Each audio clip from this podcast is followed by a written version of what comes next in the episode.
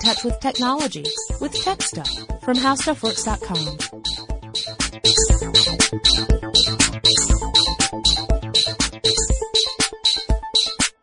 Hey there everyone and welcome to Tech Stuff. I am Jonathan Strickland, one of the two hosts of this show. And I'm Lauren Vogelbaum, the other of the two hosts of the show. And today we wanted to talk about something that's pretty cool. Oh no. Yeah, I've already started. We're going to talk about refrigerators. And, and here's the interesting thing, guys. If you listen to the episode that Chris Pollette and I did, uh, quite some time ago about air conditioners, this podcast is going to sound very similar to that because the technologies used in air conditioning systems and the technologies used in refrigerators are essentially the same. Yeah, just one is uh, more small and controlled and, um, not And- for people usually. Yeah, yeah you usually. don't. Right. No, there's some notable exceptions to that. Uh, we are not going to talk about those guys because that's creepy and probably belongs in another podcast. Excellent. Okay, so no, we're not talking about people in refrigerators today. Although now I can't think of anything else. Um, but no, no, no. First, let's start with what the definition of refrigeration is. So it, it's defined as the process of achieving and maintaining a temperature below that of the surroundings. And the aim of it is to cool some sort of space or object to a required temperature. Uh, right, because bacteria grow most rapidly in this, and it's it's called the danger zone, actually. Yeah. Um, uh, of, of in, in between. I, I, now I have a new thing filling up my head, but okay, yes, Excellent. the danger well, zone. That, that's I debatably better than than Well, body parts and Archer, really, And- so. okay, well, excellent. Uh, but so yeah, the the danger zone is in between 40 degrees Fahrenheit and 140 degrees Fahrenheit, which is uh, 4.4 to 60 degrees Celsius. And um and in that temperature range, bacteria really just groove out. Yeah, uh, they- they, can they can more than double in in 20 minutes. the, and the population just explodes Yeah. and and bacteria and for things like uh you know uh, food stuff that that we would consume that's not necessarily a great mix that can lead to uh, some pretty nasty contamination uh, it can lead to some really serious health problems and uh, and this is why refrigeration is such a big deal i mean clearly before we had any kind of refrigeration we had to look at different ways to preserve food otherwise you pretty much had to get food from the source and consume it right away immediately, yeah. Yeah. or as close to immediately as possible, or you had to cook it so that it would, yeah. so it wouldn't spoil as quickly, or you had to salt it like crazy, so that Mm-hmm. again the salting would would uh, inhibit the bacteria from uh, from uh, from reproducing so quickly. Right. And even in refrigeration, we still have that. Uh, that process, it's just slowed down quite a bit, which is why you cannot leave food in a refrigerator uh, indefinitely. It will eventually go bad. Um, and then, uh, just like in that great Far Side cartoon, the potato salad will hold up the ketchup uh, when potato salad goes bad. Uh, so the the trick here though is how do you create this cool environment, this this cold environment because uh, adding heat to things is easy. Taking heat away, not as easy. Less less easy, And, yes. and also, uh, before I get all my physicist friends uh, sending in messages about the use of the word heat, I do apologize. We're going to be using it uh, in the vernacular quite a bit because that's really what everyone's familiar with. But to be clear, an object does not possess heat. It has a temperature, but it doesn't possess heat. An object will have internal energy as a result of molecular motion. And heat is really the description of an energy transfer process. And uh, you go from a high temperature object to a lower temperature one. That is the basic uh, concept of heat. It's really an energy transfer. So when we say like this object's got a lot of heat to it, uh, that's a that's a completely colloquial way Right. of saying it. So I do acknowledge that. I apologize. Uh, but if you really want someone who's going to be a stickler for science, go bug Robert Lamb because he loves that the stuff to blow your mind guy. Um, Robert's awesome. I love Robert. oh, Uh, definitely. So, yeah, uh, that's the way he- heat works though. You have high temperature, low temperature, then heat moves from the high temperature to the low temperature. It does not go the other way around, right? Without, without some sort of external force working on the system. Uh, this is essentially one of the, the basic laws of thermodynamics. And so you've got this, uh, you, you've got a way, you have to find a way of creating a lower temperature uh, environment to pull heat from or to for heat to transfer, Transfer from, from. the objects that are inside a refrigerator to make them cool. So that's the basis of refrigeration. But, you know, to get to that point, we had to do a lot of stuff and we had to understand a lot about physics for this to become uh, what we now all kind of take for granted. Yeah. So uh, to to get started, I guess we can talk about what the predecessor was to the modern refrigerator, which was the icebox. Oh, right. Or you know, going going way back in time, you had you had people not even making ice boxes, but Sure. just yes, just collecting ice and putting it next to stuff. Yeah, or, or like maybe you know you might have an, a cellar that you'd put Sure. ice into, or you might just have a hole in the ground, or you may just like if you were in a part of the world where there was a, a significant amount of snowfall. Uh, we here in Georgia are not in that part of the world. We did have some snow the other day. I could see a bare trace of it next to my steps. Some of it landed in my hair when I walked my dog. That was that, was, about, about it. Yeah. But if you were in a place where they get a significant amount of snow and there are large snow banks, then one of the things you might do is store some food inside the snow there, bury it in the snow, and just hope that nothing comes along to to grab that food. Or yeah, if, if you've got an ice house, you can preserve some of the ice with uh, sawdust or wood shavings. Later on, cork was used uh, Yeah. to insulate it for a few months anyway, until temperatures warmed up enough. That, Right, right. Yeah, you could you could definitely slow the process, insulate it enough from the heat uh, of the outside environment so that it would preserve uh, it. You, you wouldn't lose too much in melt off. It took a while before people started to figure out the best ways to keep ice from from melting too quickly. And it's interesting because just as they were really getting a getting very good and making sure they kept ice. Uh, cold for as long as possible, even in hot environments, uh, that's when the mechanical refrigeration technology had started to really take off and Yeah. it became less important. Right, right, yeah. Um, and these were happening simultaneously, which is really fascinating to me. Uh, it was in 1775 that the first refrigerating machine was produced. I believe it could make small amounts of ice in a lab. Yeah, yeah. You, to to really understand, uh, well, first of all, the word refrigerate, I found the I found the earliest use of it. Yeah. Which was, or at least the re- earliest recorded use that I could find, which was from 1550. Ooh. But it was all about using chemicals in water. People were discovering that if they added certain chemicals to water, for some reason, the temperature of the water would drop. So if you were to put something in a container of water that had this chemical in it, you could cool that something. Uh, now, if that something was unprotected food and that chemical was poisonous, that was not necessarily a great thing. But if that something were, I don't know, a bottle of wine and you happen to be French, this was a great way to cool your wine.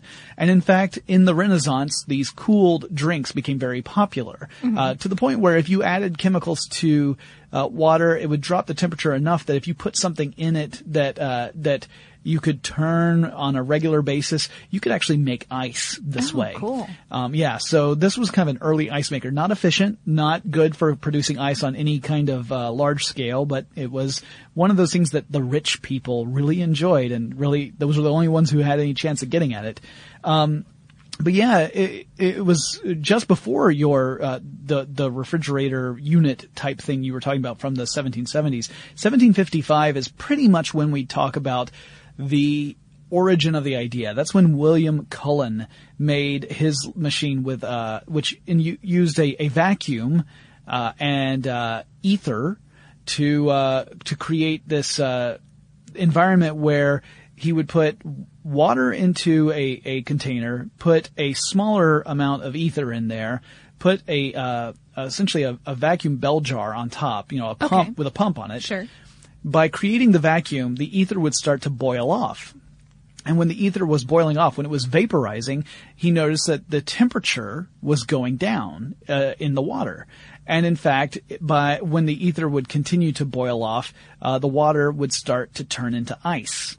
Now we'll talk about why that is a little bit later, but this was one of those early observations that started to lead people into thinking, you know, if we harness this in some way, Pretty cool. Yeah, cool. Oh, Yeah, you're doing it too. You're Um, doing it too. I didn't even mean There's that one. no- you did yours on purpose. there's no way to avoid it, Vogelbaum. Join us. Uh, we need Together we will rule the galaxy. Jonathan. We need to. We need to chill out. Yes, we do. Okay. All right. No, too fast. Too fast. You gotta, gotta pace yourself here. Um, so anyway, this does form the basis, this, this idea of, uh, vapor pulling out heat somehow. That is what was uh, the very basis of, of mechanical refrigeration. It would be quite a while before the mechanical refrigerators would start to become a real thing. Right, right. Uh, I have a, in 1803, you have a Thomas More, obviously not that one, a different Thomas Moore, uh, of Maryland, in fact. He received a U.S. patent for a refrigerator. Now, this was not the same thing as the mechanical refrigerators that would come later, but that same year, that was when the domestic ice box was invented. Right. So 1803, you get the domestic ice box. This was uh, usually a wooden cabinet that uh, you would put a block of a large block of ice into the top, and then you would keep your food and and uh, and consumables in the bottom part of this cabinet, and convection would essentially keep Right, because cool. because heat rises and cold sinks. The yeah, the, which is which we know is a is is, is a, a generalization, gross generalization. Yes, but but in But general.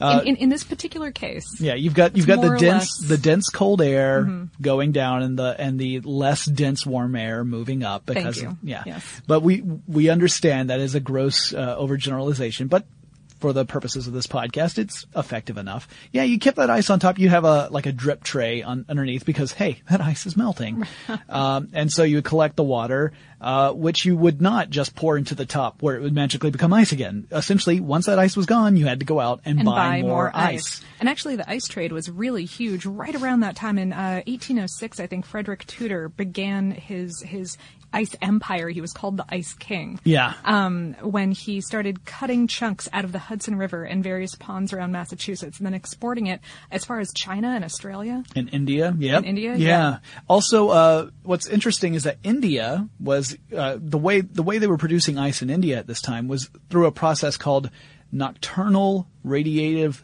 cooling. Right, I was reading about this. This th- it took me a while to grasp how that worked. I, I still did not understand it. So, I mean, what I, what I understand that basically they were doing was uh, putting water in shallow clay trays and Yep. setting it outside under the open sky Mm-hmm. overnight, and then in the morning ice would be there. Yeah, uh, what what essentially is happening is that the uh, it's it, it, there is another physical process going on here, but you've got you've got a, a tray of water outside. the The sky needs to be clear Okay. because what's happening is the heat is radiating from the water out into the atmosphere and escaping that way. Now, if there are clouds, then the heat can radiate back down to it because it's like an insulator. Wow. It'll it'll end up insulating the earth, and you end up you, don't get temperatures you don't low get enough. cool enough temperatures Right. too. But otherwise, even if the t- the ambient temperature outside is still right around freezing or just above freezing, Mm-hmm. you can still freeze water that way under a clear sky. It also helps if it's a very dry climate. Oh right, Uh, right. And and from what I understand, the, the it's important that it's a that it's a earthenware tray because that way you get some of the um uh Well, you- have to have that insulated uh, uh, effect there as well. There's the earthen tray, and there's usually hay underneath it. uh, yeah some kind of compressed. Yeah, so it's it's interesting that that was the way that India was uh, producing ice, but that was not a very again a very efficient way of producing ice. You couldn't produce a lot of it, and uh, and there was a big demand.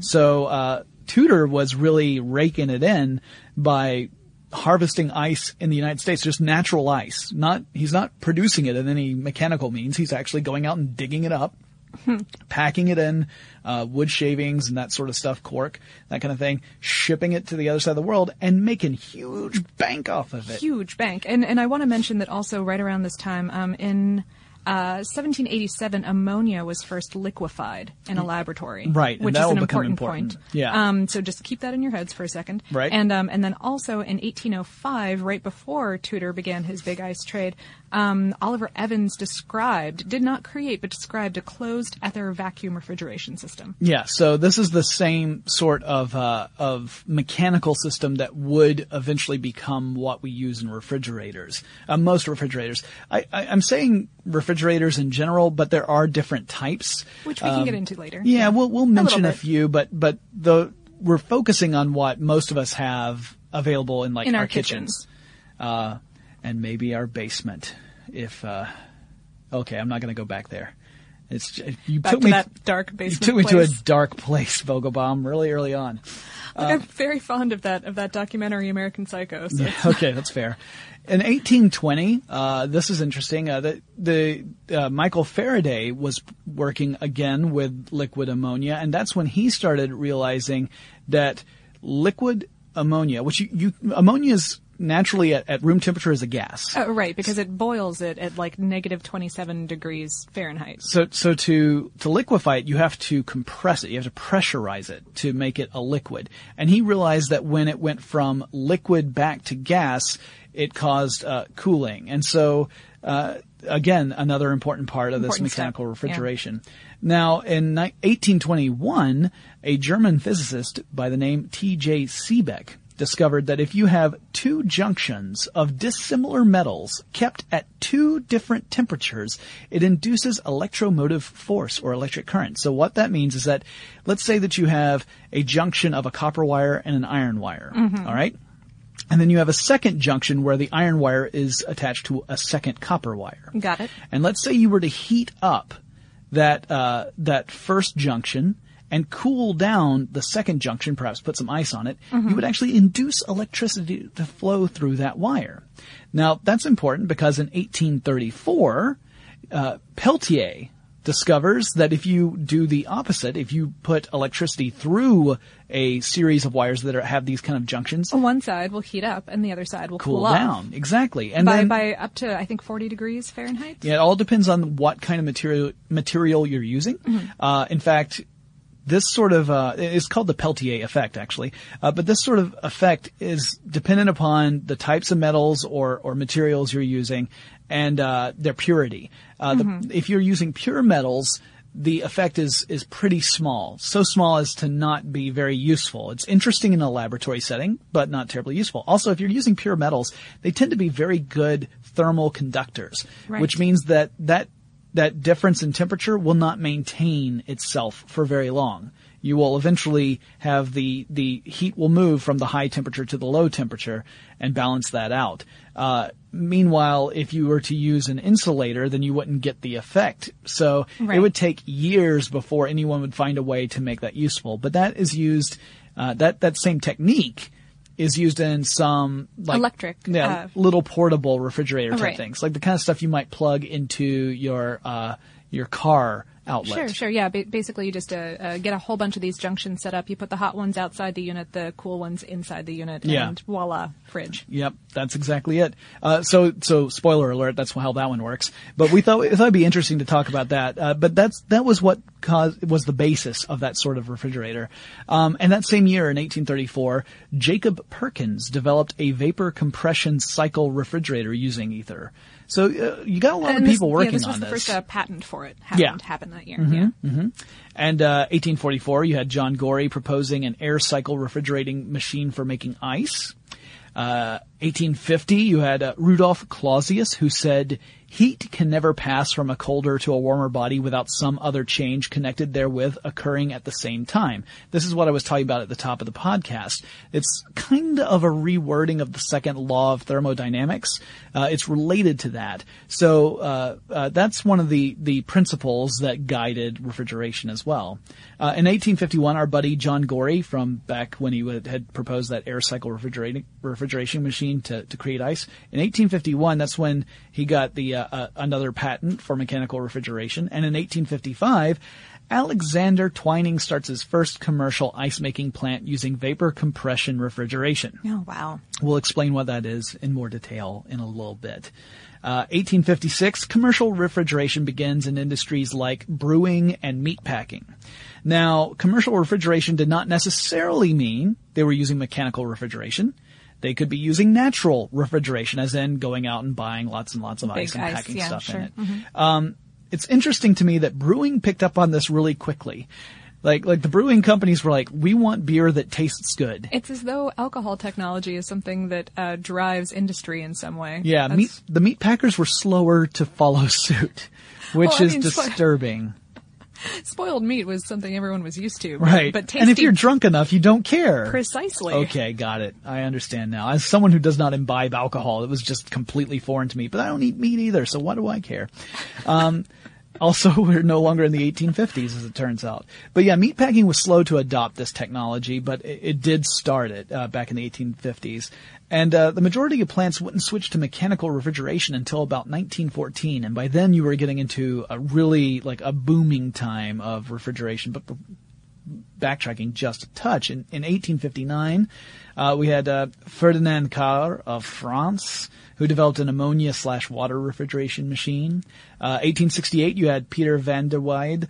Uh, he patents thermostatically controlled refrigeration systems. Uh, that's going to be important when we get to the modern refrigerator. 1870, Carl Lind publishes a paper called The Extraction of Heat at Low Temperature by Mechanical Means. And he designs the first practical portable compressor refrigeration machine in 1873.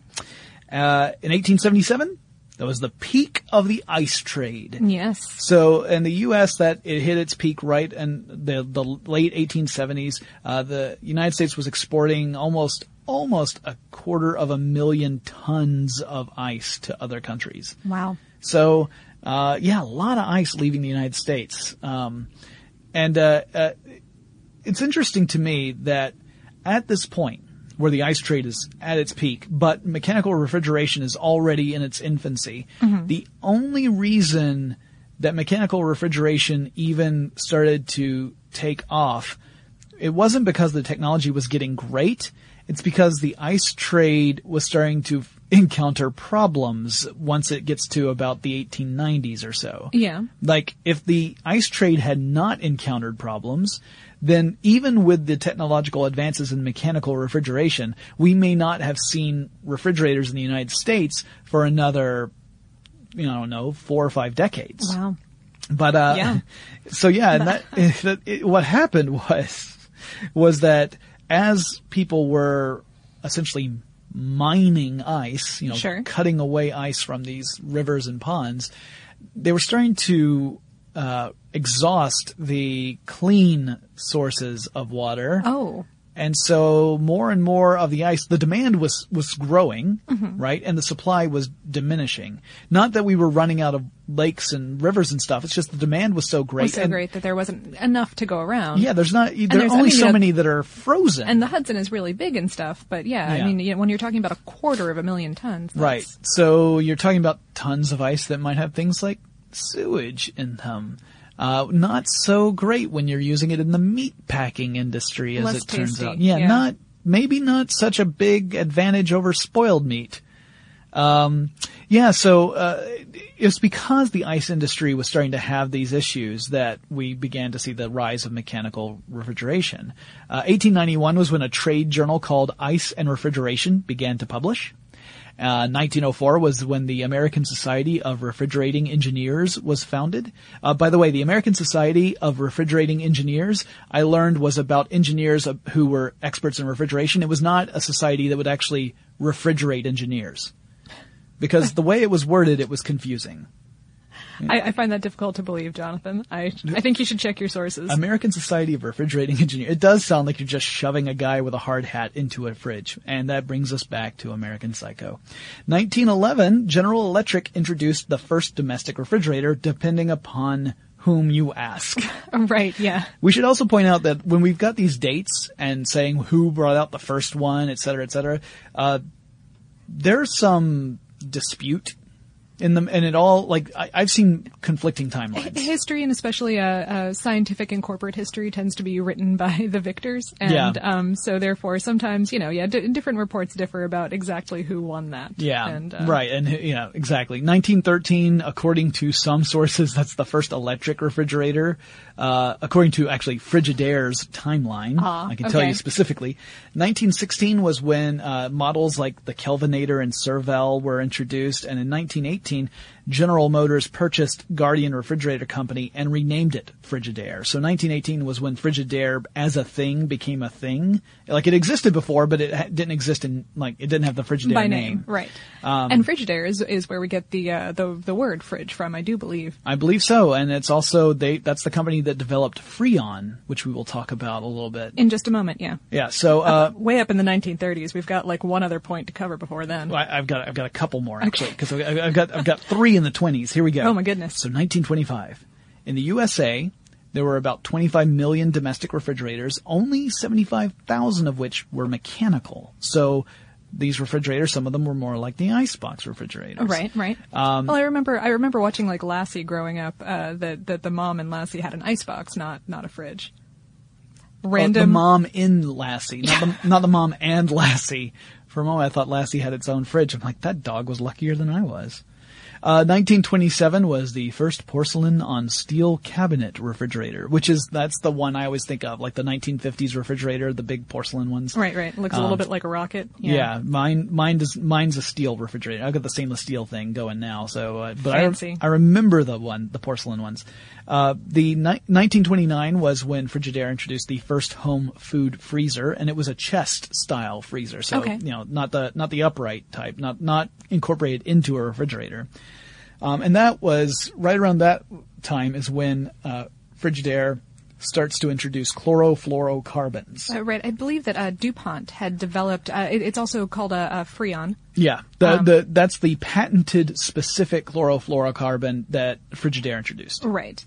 Um, and uh, yeah, before then, um, some of the very early fridges, I believe, were using sulfur dioxide, Yeah, And- sulfur dioxide, methyl chloride. uh, ammonia. Yeah, and these are all chemicals that are toxic. Super toxic. So whenever there were accidents, and you know, we're human, accidents happen. It happens. Uh, then uh, sometimes people were really badly injured, or even uh, they died, even as a result of being exposed to these sort of chemicals. Mm-hmm. And so there was a, a big incentive for companies to develop refrigerants that were not toxic. Yeah. And so that was the the reason why companies were looking into something like a chlorofluorocarbon. Now later on we would learn other downsides to chlorofluorocarbons, uh, which we'll talk about in a second, um, which is why we don't use them anymore. Right. Now in 1931, that was the first use of Freon as a refrigerant.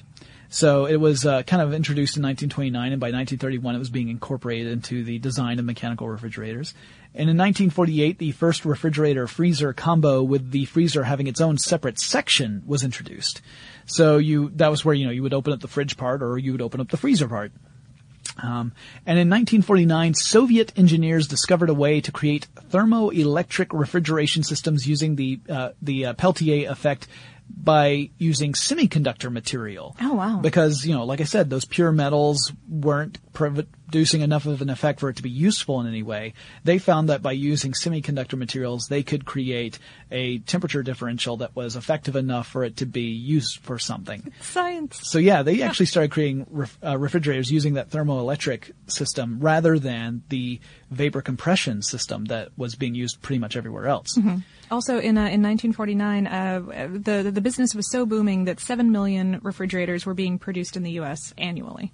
Nice. And in fact, my timeline ends at 1949 because I didn't write down specifically the uh, bit about the 1970s where uh, right around the 1970s was when we started figuring out the chlorofluorocarbons were starting to accumulate in the atmosphere. Yeah, and eat through the ozone layer, uh, which is not the science for that. Uh, that's Right, right. But that it was, it was in fact harming the ozone layer and, uh, that was what gave the, uh, incentive for us to develop something besides that. Yeah, which is why these days uh, uh, hydrofluorocarbons or isobutane or um, Right. Yeah. Th- those are the those are your main 2 Mm-hmm. uh, to be used because they don't have the same environmental impact, nor do they have the same toxicity uh, levels as the previous refrigerants Yeah. before Freon. Yeah, uh, ammonia and things are still used in industrial capacity because they assume that someone who has, you know, um, five thousand dollars to drop on a refrigerator is going to, or five thousand dollars more on top of what you would normally spend, is going to take a little bit better care with care of it and not, you know, let the dog eat through the back end. Yeah, it's it's it's one of those things also where you're talking about efficiency as well. Ammonia is a very efficient uh, Yes. refrigerant, so that's that's you know when you're talking about a large scale production, efficiency ends up being the difference between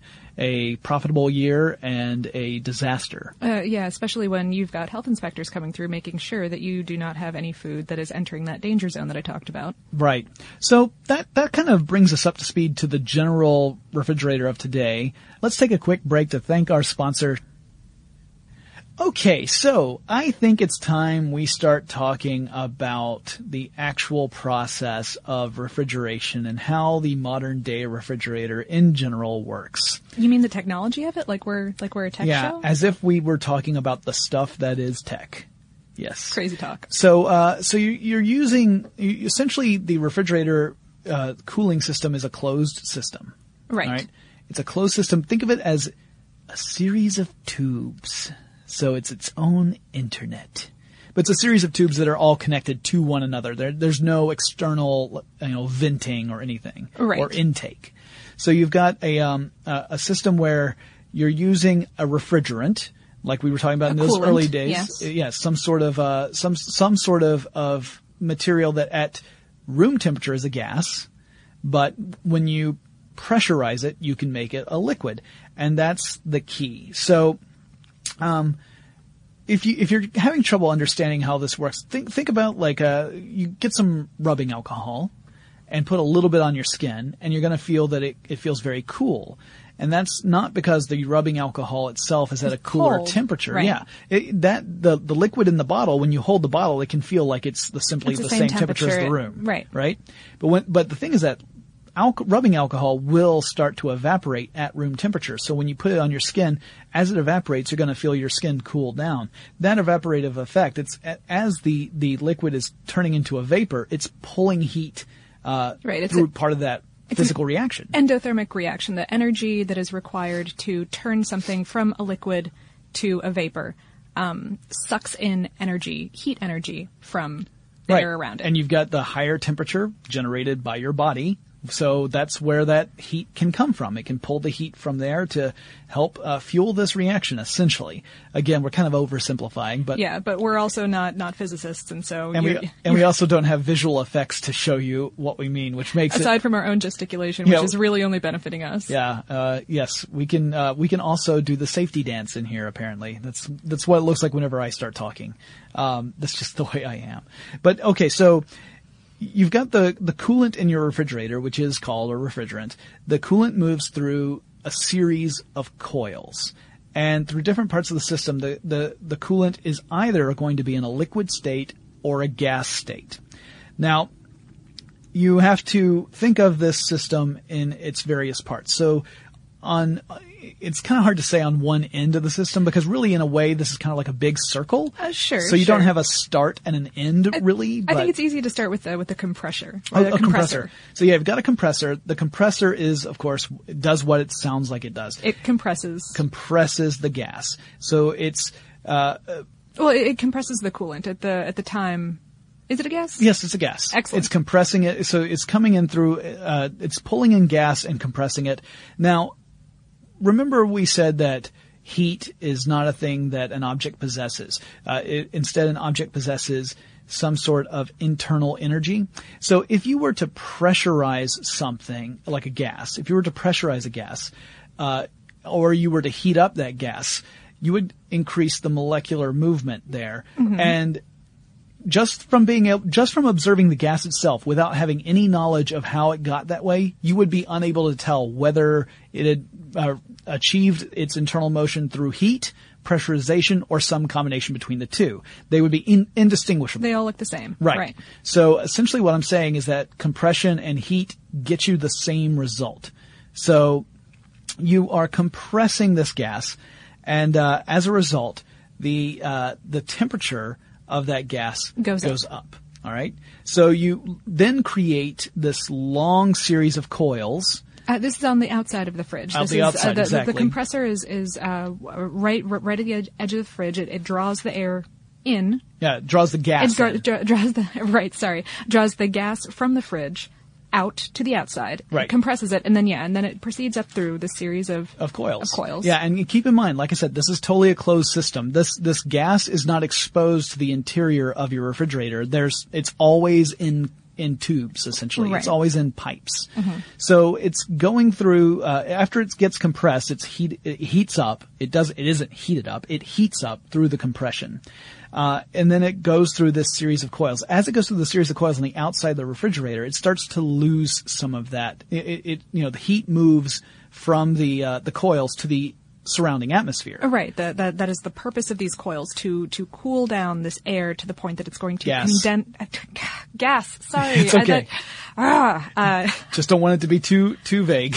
Like- Right. But yes, it, it yes exactly. It's it's cooling down the gaseous coolant, right? Because because at this point that that compressed gas is at a higher temperature than the ambient air around it. So Correct. if you were to touch one of these coils, you would feel that it was very hot. Yes. We And- don't necessarily recommend doing No, that. No, don't do it. Don't do that. And and this also shows that the refrigerator is only going to work if it's in an environment that is cooler than what the coils are. Like if if for some reason you put a refrigerator in the middle of a volcano, then the if air it were above like 140 degrees, it probably wouldn't do do right too well. because because then you have the temperature of the uh, surrounding environment is higher than the temperature of the coils. The heat transfer would move in the opposite direction. the gas would never cool down. Right. So yeah. So so clearly you have to have a cooler temperature in your environment. In this case, it's in your kitchen. And your kitchen, while even when you're cooking full blast, feels like it gets pretty warm, is nowhere near as hot as those those coils are first um, when the gas is compressed. So as it moves through, uh, it starts to cool down and it begins to condense. And under that compression, under that pressure, this condensed cooler gas becomes a liquid because as you increase the pressure on a liquid, you also increase its boiling point. right. So if you were to take a uh, let's let's take water. Okay, so water boils at 212 degrees Fahrenheit or 100, 100 degrees Celsius. It's so much easier to talk in terms of Celsius. It is. Although I'm totally I, I, I'm so used to everything else being in Fahrenheit that water is the only thing that makes sense to me in Celsius. Right. So, but that's because I'm an ignorant American. All right. So, uh, and I'm not saying all Americans are ignorant. I'm saying I am. So anyway, um, so at 100 degrees Celsius, that's normally when water would boil. Sure. Right. Uh, uh, water under one atmosphere of pressure. If you were to increase the pressure on that pot of water, let's say, let's say we somehow put a uh, a pressure cooker around this this uh, a pressure canister around this pot of water and increase the pressure on that water, that would also increase the boiling point. So you would actually have to go over 100 degrees Celsius in order to get that water to boil. Same sort of idea here. You've got this compressed gas, you've got it condensed down into a liquid. That means the boiling point has gone up. So as long as that that liquid is under pressure, the boiling point is higher than it normally would be. That's why it can be a liquid. Right. All right. So you've got this liquid. It would normally be a gas at this temperature. How do you make this liquid suddenly magically make everything cool again? Well, you gotta have a valve. Right. An And, uh, expansion valve. Joule Thomson or, or Joule Kelvin, uh, depending on, on how, how you want to say the, uh, uh, Lord Kelvin's Lord name. Lord Kelvin, yes. Um, Yeah. Uh, came came up with this with this ingenious little valve concept where if you have a high pressure liquid on one side Uh-huh. and a very tiny hole Right. and a low pressure area on the other side, Right.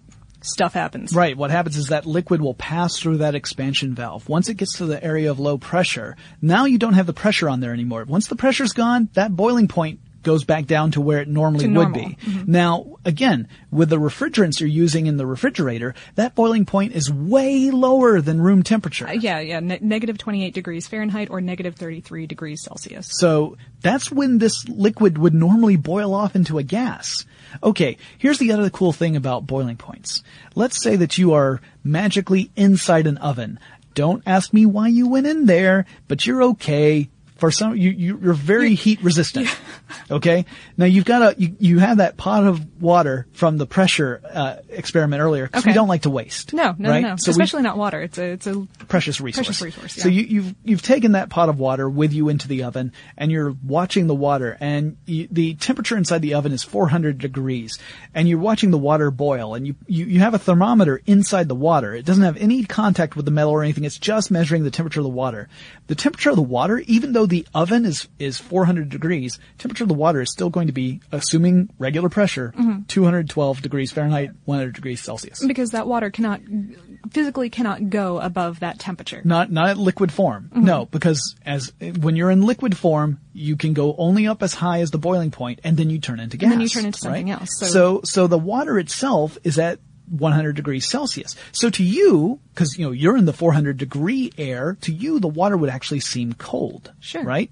So that's the whole idea: is that once it goes down to this boil- boiling point, the temperature actually drops dramatically. So it goes through the es- expansion valve. The liquid, the highly pressurized liquid, goes through this expansion valve, hits the area of low pressure, immediately boils off. And because it's Or, or mo- most of it, from, from what I've read, about half of it boils off. Well, yeah, because uh, again, you're getting into this low pressure system, Mm-hmm. which means that now that that uh, that it, it's no longer confined by the high pressure. Right. Which means now it can it can boil off into its vapor form, which means that it starts pulling in uh, heat to to essentially be part of this uh, this uh, this Yeah, in- this in- process. Yeah, yeah. As as the process happens, it pulls in heat necessarily because that is where the energy for the process comes from. So what what that means for your refrigerator is that the interior of your refrigerator, all the heat that's contained within the interior of your refrigerator moves to these Gets sucked into the pipes. Yeah. So the the, the same Kinda, series, sorta. same sort of series of coils that you would find on the outside of your refrigerator, something similar to that is on the inside of your refrigerator. Only there, instead of putting heat out, it's pulling heat in. Right. Because it's pulling heat in from the interior of your your uh, refriger- refrigerator and freezer. There's just there's really just more length of it Yeah, in your yeah. freezer than there is in your refrigerator. That's the difference there. Yeah. So and, uh, so, so yeah, so this liquid, this half liquid, half gas is running through the coils inside the body of the fridge, uh, and fans are blowing air across the coils through the uh, food part of the fridge. Right. Which, which continues to, to vaporize the rest of the liquid into gas. Right. And continues to pull More hot- heat. More heat. Yep, and that's what makes the refrigerator cold. So really, it's not that it's not that the refrigerator's pushing cold in; it's pulling heat out. So that's something because I mean, Which you- is so cool. Yeah, when you open up a refrigerator and you feel that little blast of cold air, you just think, "Oh, there's something magically. There's a pressing magic cold fan. in." Yeah, no, Yeah, that's no. not what's happening. So, uh, but it is really neat to think about that. That's all going on at the same time. So you really you're talking about two closed systems: the closed system of the interior of the refrigerator, where all your food is, and the closed system of the actual coolant that's moving through. And um, yeah, that's that's the basic idea. Oh, oh, and once it get once the gas gets to the end of that part of the cycle, you know, it's it's completely in gas form. It's no longer pressurized. That's when the compressor pulls that gas through to move it all the way through the system again. So it's reusing the same coolant over and over and over again. With, with no waste. Right. Assuming there are no leaks in the system, you're good to go. Right. If you've ever had to have a refrigerator or freezer unit, uh, if you had to have coolant added to it, this happens frequently I've seen with air conditioning systems, uh, or uh, climate systems, then that means there's probably a, there has to be a leak somewhere in there because it is a closed system and otherwise you shouldn't really have any loss, at least not any appreciable, Appreciable, loss. yeah. So that's the basic way a fridge works. I find it super uh, interesting. I almost said cool. I almost did it. I almost did. I, I didn't want to do that. I think, did I do that a second ago? I apologize. I No, no. apologize for accidental puns, guys. But uh, you might be wondering, okay, well, my refrigerator allows me to set a temperature, Mm-hmm. right? Like I, I, I can choose to either go super Total cold. Arctic blast. Yeah, for for my freezer, I want it to be as cold as possible. Mm-hmm. Or you might think, well, no, that's gonna use up a lot of energy. I'm gonna be a little yeah, yeah. When, when when the stuff in your cheese drawer is starting to frost over, and you start going like, "Yeah, this Yeah. is bad." So, uh, what what governs that is what's called a thermocouple, which is essentially a thermometer and a switch. So the thermometer detects the temperature, the interior of the uh, refrigerator, and when it drops below whatever the temperature is set to, turns off electricity to the compressor. So the compressor stops, which means this whole cycle that we've been talking about stops. And then if the temperature creeps up above it again, it, turns kicks back electricity in. back on. Yeah. So that's when, if you've ever heard your refrigerator just kind of kick on, that's what's going on. And, uh, Mm-hmm. You know, the, the more modern ones do this really efficiently. So you don't have it happen as frequently or as uh, dramatically. Mm-hmm. I remember an old refrigerator I had where you thought that, you know, perhaps Steven Spielberg was filming Poltergeist 4 in your kitchen. Every time it kicked in. Yeah, yeah. Modern fridges also do uh, contain small low wattage heaters, which uh, just keeps the evaporator coils at the correct temperature and not frosted over. Right. Um, which, which I find also fascinating. Just yeah, like like fridges contain heaters. That's the thing that they do. Yeah, and and you know, obviously refrigerators can have lots of other bells and whistles on them. Of course. Uh, sometimes literally, my my refrigerator does ding. Uh, if I like, if I am using the, there has a water dispenser, right? Okay. So it intakes water from my my house's water system and puts it through a filter, and then I can get a nice clean glass of water. But if you open up a uh, the other door, it's a it's a double door refrigerator. Sure. If you open up the other door, it cuts the water off. You can't you can't dispense water while a door is open. And if you have depressed the uh, the water dispenser, it will ring at you and mercilessly chide you for trying to do two things that are not compatible. Because I frequently forget while I'm getting a glass of water, I'm thinking, you know what would go great with this water? That enormous hunk of cheese that's in my refrigerator.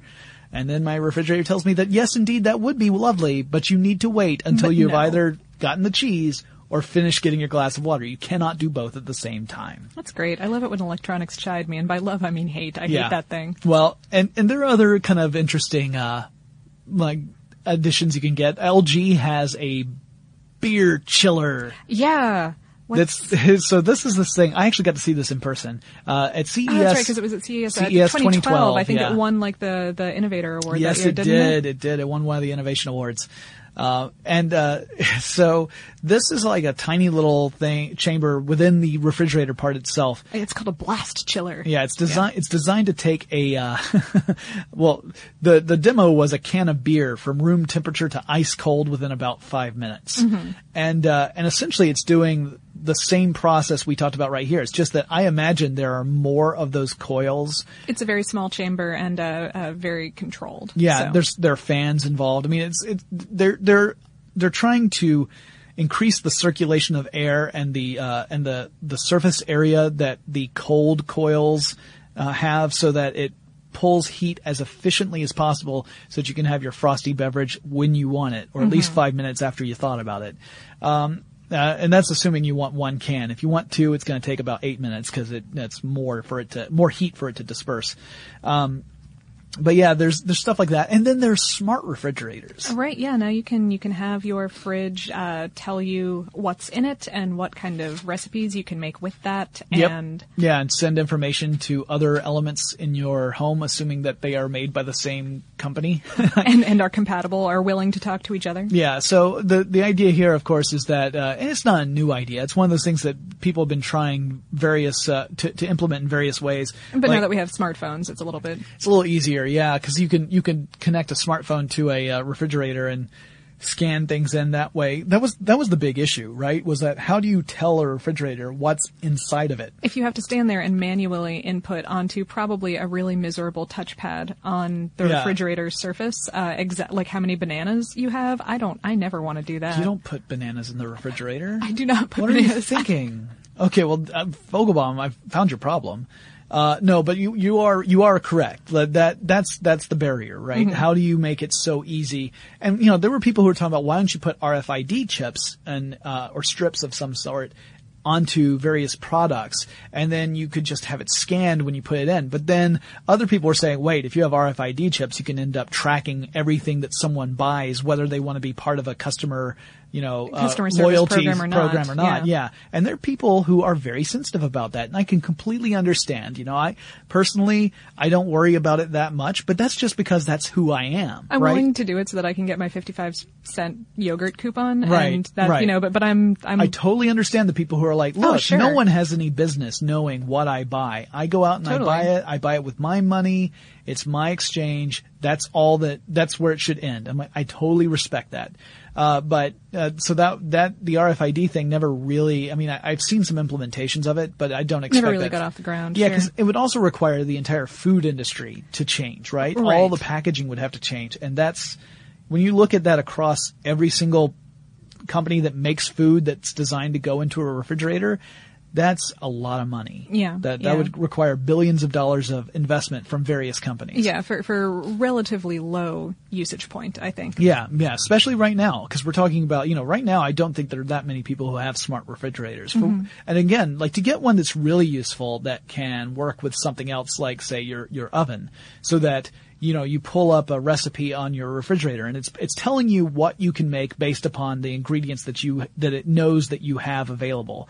And you say, yes, that's what I want. I'm going to make uh, chicken a la king. And you push the button. And then it could actually, if, again, if it's part of this, this sort of network system, could send information to the oven so that the oven starts to preheat To the correct temperature to make chicken a la king. Right, while you are actually pulling the materials out so that you can prep them for, for cooking. So this way it ends up making the whole experience more efficient. And could even potentially, uh, uh, you know, send another note out to your cell phone the next time that you're in a shopping market and and, say, hey, by the "Hey, way, you really like this one thing because you, but you made it like 14 times in the last two months. may- but maybe if you wanna want it again, uh-huh. or or maybe you're out of chicken uh, and Yeah. you were planning on doing something else later this week. Maybe you need to buy more chicken. Yeah, it just Yeah. tells you uh, go out there and buy more chicken. Now, the the thing that I find interesting is that yeah, we're talking about this. These are kind of future applications that are really coming into to practice now, Uh, uh, and we'll probably see more of that in the next maybe five or ten years. It's going to take a while before this technology to, to get out there far enough for it to be pervasive, especially, you know, once you buy a big appliance like a refrigerator, you want that to last for a while. It's Right, yeah. Not that's, something you that's replace like a every couple of years. 30 year kind of investment. It can be. I it think. definitely I mean, can you know. be. So I, I think this is one of those those uh, things that we're going to see kind of played around with like high end homes and that kind of stuff. Mm-hmm. I don't I don't imagine I'll be buying a smart refrigerator anytime in the near future unless I just win the lottery or something. I'm like I don't know what else to do with this Fridges for everyone. Right. Just- Fridge party. like just knock on random doors. Guess what you won today? Yeah, I don't know otherwise. But it is interesting to me because I, I sit there and I think about the time back when people were like, well, we could buy a mechanical refrigerator, but ice is so available. So who knows what'll Sure. happen. Um, anyway, so that's, that's how refrigerators work. This was a particularly fun episode to kind of talk about. We haven't done a how something works episode in this kind of level for a while, and uh, and we really do enjoy doing them. They're they are Definitely. challenging. So, uh, but we we enjoy the challenge. So, guys, fans, you know I love you. You, got, you you just had a moment with the microphone. That was very that was, that was very sweet. He It was really- also- it was also a little it. uncomfortable. He meant it when he said that. Everybody. But yeah, so so if you have suggestions for episodes of future uh, uh, tech stuff, extravaganza type stuff, let us know. You know, get get in touch with us. Send us an email. Our address is techstuff at discovery.com. Or let us know on Facebook or Twitter. Our handle there is techstuffhsw. Also, keep in mind, episode 500 of tech stuff is coming up very soon. So if you have a, a, a suggestion that we need to cover in that episode 500, definitely let us know. And Lauren and I will talk to you again really soon. For more on this and thousands of other topics, visit howstuffworks.com.